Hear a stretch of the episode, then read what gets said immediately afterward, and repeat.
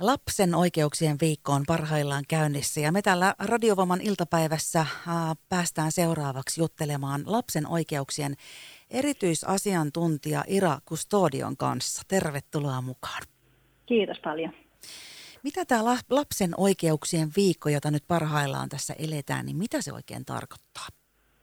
No lapsen oikeuksien päivähän on tämän viikon sunnuntaina, eli, eli 20. päivä, ja koko tämä viikko ennen sunnuntaita, niin me halutaan herätellä keskustelua siitä, että, että mitä lapsen oikeudet on ja miten niitä meistä jokainen voi edistää. Ja tänä vuonna tosiaan lapsen oikeuksien päivän ja viikon teemana on lapsen oikeus turvallisuuteen. Minkälaisia asioita se pitää sisällään ja miten meidän jokaisen aikuisen olisi syytä tähän, tähän liittyen vähän pohdiskella asioita mielessämme? No turvallisuushan on tietysti perusta kaikelle lasten ja nuorten hyvinvoinnille. Se on perusta sille, että lapsi voi elää hyvää arkea ja lapsi voi, voi esimerkiksi keskittyä koulun käymiseen, kun on perusasiat kunnossa ja hyvä olo eikä tarvitse pelätä mitään. Ja tämä on sellainen asia, mistä me toivotaan, että aikuiset juttelis lasten kanssa eri ympäristöissä, omien lasten, mutta myöskin lähipiirin lasten ja, ja vaikka sitten ihan vieraidenkin lasten kanssa. Että jos esimerkiksi näkee vaikka kadulla, että, että jollain lapsella ei ole, ei ole kaikki hyvin tai näyttää siltä, että, että lapsi on vähän huolissaan, niin voi käydä kysymässä, että onko kaikki hyvin ja, ja miten sulla menee ja voinko olla jotenkin avuksi. No ja muuten ihan oikein oivallisia esimerkkejä ja kysymyksiä siitä, miten tosiaan tuollaisessa tilanteessa voi aikuinen kun lähestyä. Että ei siinä tarvitse olla ratkaisuja valmiiksi, mutta sekin jo voi auttaa, että kysäsee. Just näin, ei jätetä lasta yksin. Miten nyt tätä turvallisuusteema on sitten valittu tämän vuoden teemaksi? No mehän ollaan viime vuosina eletty turvallisuusnäkökulmasta tosi poikkeuksellisia aikoja. Lapsia ja nuoria huolettaa ilmastokriisi, sota huolettaa monia ja nyt sitten tietysti talouden näkymät huolestuttaa sekä vanhempia että, että sitten välillisesti myös lapsia. Ja me ajatellaan, että on hirveän tärkeää ottaa lasten ja nuorten omat kokemukset tähän keskusteluun mukaan, koska lasten ja nuorten maailma on sellainen, mihin aikuiset ei välttämättä aina suoraan näe ilman, että lasten ja nuorten kanssa jutellaan siitä. Ja kun ne lasten ja nuorten ajatukset ja kokemukset otetaan mukaan keskusteluun, niin sitten paremmin tunnistetaan erilaisia ongelmapaikkoja ja osataan sitten myös etsiä toimivia ratkaisuja. Eli se on tärkeää löytää niitä väyliä, millä tavalla lapset ja nuoret saa ja pääsee tähän keskusteluun mukaan. Mites, onko sulla semmoisia ähm, ajatuksia ja väyliä valmiiksi, että miten ne lapset ja nuoret pääsisivät osallistumaan vielä paremmin? No tietysti jokainen, jokainen aikuinen vähän voi omien ja lähipiirin lasten kanssa keskustella tästä asiasta ja kysyä siitä, että, että mistä se turvallisuus koostuu ja, ja minkälaiset asiat sitä turvallisuuden tunnetta sitten vie. Mutta sitten tätä keskustelua voidaan käydä ja, ja tällä viikolla käydäänkin paljon päiväkodeissa ja kouluissa, mutta sitten on hyvä puhua siitä myös laajemmin esimerkiksi kaupunkisuunnittelussa. Lahdessakin on, on ollut kokeiluja, joissa on lasten ja nuorten kokemuksia kaupunkitilasta selvitetty ja, ja sitten tiedetään paremmin, että mitkä asiat vaikka keskustassa on lasten mielestä pelottavia tai, tai mitkä on sitten mukavia paikkoja. Osaatko kertoa aikuisille vinkkejä siitä, että jos tulee semmoinen olotila, että näistä halua, haluaisi ottaa tarkemmin tällä omalla alueella selvää, niin miten ja mistä lähtee kysymään? No varmaan mä tässäkin aloittaisin sen keskustelun lasten ja nuorten kanssa, että miten he kokee sen oman lähiympäristön. Mitkä on semmoisia paikkoja, missä on kiva olla ja kulkea, mitkä on sellaisia paikkoja, mitkä on pelottavia. Ja, ja minusta olisi hyvä puhua nimenomaan siitä, että mikä niistä paikoista tekee pelottavan. Onko se esimerkiksi valaistuksen puute? Moni lapsihan, pieni lapsi varsinkin, saattaa pelätä pimeää.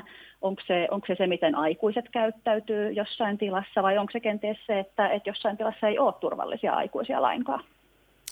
Toi on muuten todellakin tärkeää. Aina tulee ensimmäisenä mieleen, että mistä lähdetään virallisesti selvittämään näitä asioita, mutta tähän pitäisi kääntää jo ihan päälailleen siinä suhteessa, että sieltä lapsilta ja nuoriltahan se tieto saadaan. Kyllä. Toki meillä on sitten paljon kansallista tietoa esimerkiksi kouluterveyskyselyn tai lapsiuhritutkimuksen kautta, mistä saadaan sitten niitä isoja, isoja linjoja ja laaja-alaista tietoa. Mutta lasten kokemusmaailma ehdottomasti pitäisi ottaa lähtökohdaksi, kun lasten ja nuorten turvallisuudesta puhutaan. Ja tosiaan nyt tänään keskiviikkona sitten on myöskin julkaistu tämmöinen Turvallisuus on julkaisu ja siellä 7-17-vuotiaiden kirjoituksia turvallisuusaiheesta löytyy eli nuorten ja lasten näkökulmia, että mikä heidän mielestään aiheuttaa sitä turvattomuutta ja mikä taas puolestaan luo turvaa.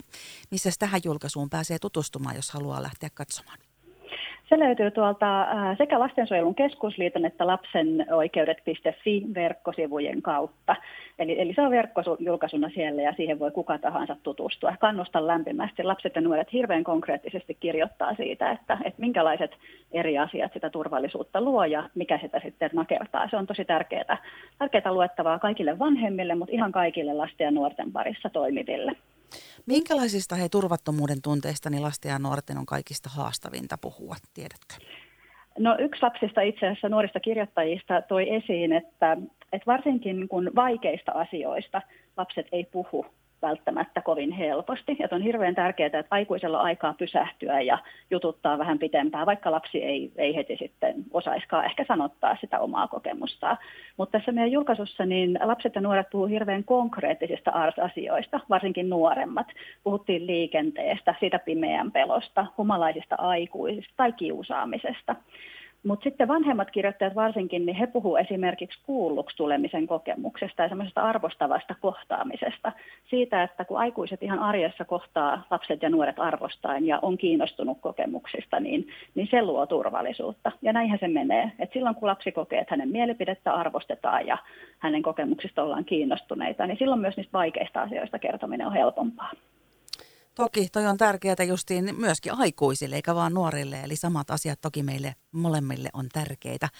Miten sitten, um, miten sä rohkaisisit, täällä voi olla kuulolla tällä hetkellä radiovoiman taajuuksilla myöskin lapsia ja nuoria, niin mitä sä haluaisit heille sanoa ja millä tavalla rohkaista heitä juttelemaan sitten vaikeista aiheista ja kenen kanssa?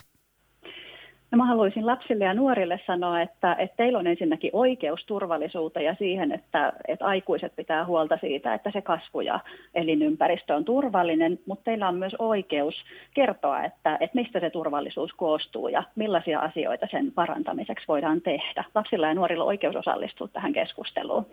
Ja mä toivon, että jokaisella ja lapsella ja nuorella olisi vähintään se yksi turvallinen aikuinen siellä omassa arjessa. On se sitten kotona tai koulussa tai harrastuksissa tai ihan missä tahansa. Ja aikuisille haluaisin sanoa, että jokainen meistä voi olla se turvallinen aikuinen, kelle lapsi tai nuori voi tulla puhumaan. Se on just näin. Ja hei, mä haluan kanssa antaa mun sähköposti. Mullekin voi laittaa aina tietoa minni.salminen, että radiovoima.fi, niin ihan varmasti selvitetään, jos on hätätilanteita tai muita. Mutta hei, sitten vielä ähm, lapsen oikeuksien erityisasiantuntija Ira Custodio. Niin mitäs me vielä tälle, jos mietitään äh, lapsen ja nuoren turvallisuuden parantamista ihan sen kyselemisen ja juttelemisen lisäksi, niin niin onko vielä jotain semmoista konkreettista, mitä voisi tehdä, jos ei nyt esimerkiksi pysty jostain syystä lapsia ja nuoria itse suoraan kohtaamaan, niin voiko jotain kuitenkin tehdä asian hyväksi ja avuksi? Voi jakaa tietoa esimerkiksi tästä lapsen oikeuksien viikosta. Sosiaalisessa mediassa käytetään, käytetään tunnuksia oikeusturvallisuuteen ja mun turvallisuus ja sun turvallisuus. Eri toimijat jakaa siellä materiaalia esimerkiksi siitä, että, että mihin, mihin voi ottaa yhteyttä, jos, jos lapsi vaikka verkossa kokee, kokee jotain pelottavaa. Ja eri, eri toimijat ää, kertoo, että miten, millaisin eri keinoin lasten ja nuorten turvallisuutta voidaan edistää. Niin kannustan kaikki osallistumaan keskusteluun ja tutustumaan näihin julkaisuihin, joita tässä viikon aikana jaetaan. Onko hei nyt vielä jotain sellaista tärkeää asiaa, mitä en hoksannut kysyä, niin sulla on mielessä siellä, mitä haluaisit lapsen oikeuksien päivään tai tähän viikkoon, tai ylipäätään lapsen turvallisuuteen liittyen kertoa? No mä haluaisin oikeastaan vielä korostaa tätä lasten kokemusta siitä muiden ihmisten merkityksestä. Yksi kymmenvuotias kirjoittaja tässä meidän julkaisussa sanoo, että turvallisessa ympäristössä on turvallisia ihmisiä. Ja siihen me ihan jokainen voidaan vaikuttaa. Se on just näin. Hei, minä kiitän kovasti, että tulit mukaan Radiovoiman iltapäivään näiden tärkeiden, tärkeiden aiheiden kanssa. Ja näähän ei tosiaan ole vaan tällä viikolla ja tulevana sunnuntaina ajankohtaisia ja tärkeitä, vaan ihan joka päivä. Eli äh, lasten oikeuksien erityisasiantuntija Ira Kustadio, kiitos ja oikein hyvää jatkoa. Kiitos ja oikein hyvää lapsen oikeuksien viikkoa. Radiovoima ja iltapäivä Minnin kanssa.